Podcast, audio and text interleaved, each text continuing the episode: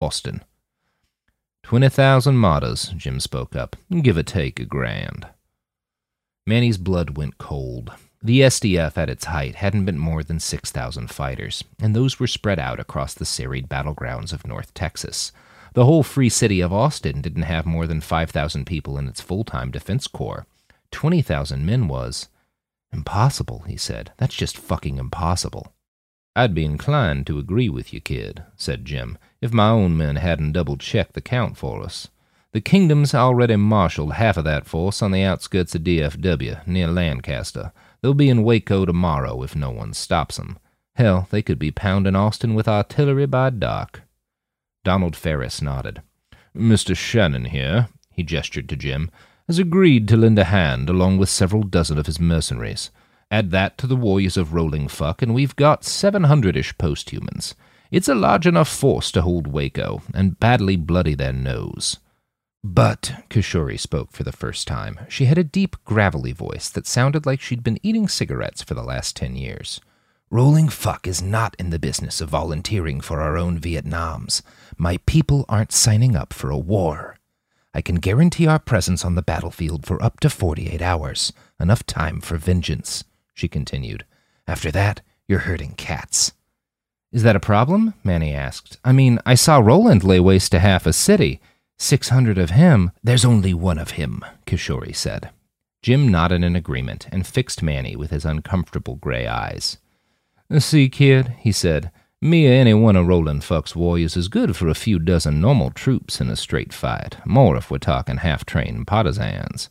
But nobody's like Roland. Manny looked over to Roland. The big man seemed distinctly uncomfortable with all the attention.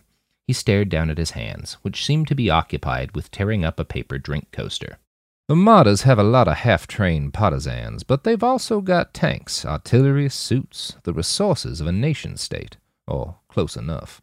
Rolling Fuck can hold that off for a while, but without Roland, the best they can do is delay the inevitable. Now, with Roland, Jim continued, this is a two hour fight, tops.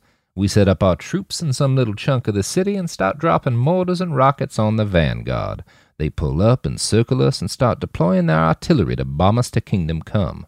Then, when they're good and packed together, we drop Roland on their asses. Kishori nodded.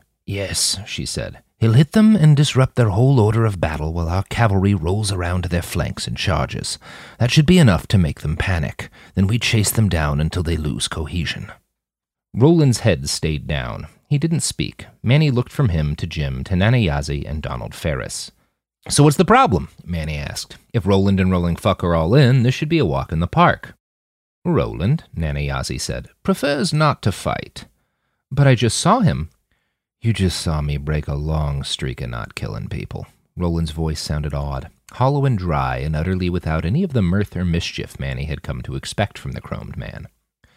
I did that to get my memories back, Manny, he shrugged. And I did it for you, because you're my buddy, but I got no stake in Austin. But you know what the Heavenly Kingdom will do if they take the city, Manny protested. You've seen what they did to Plano. They'll do that to millions of decent people if they can. You have the power to stop that. You're telling me you won't? Roland met his eyes and just said, Yes. You son of a bitch. Manny felt the anger well up inside.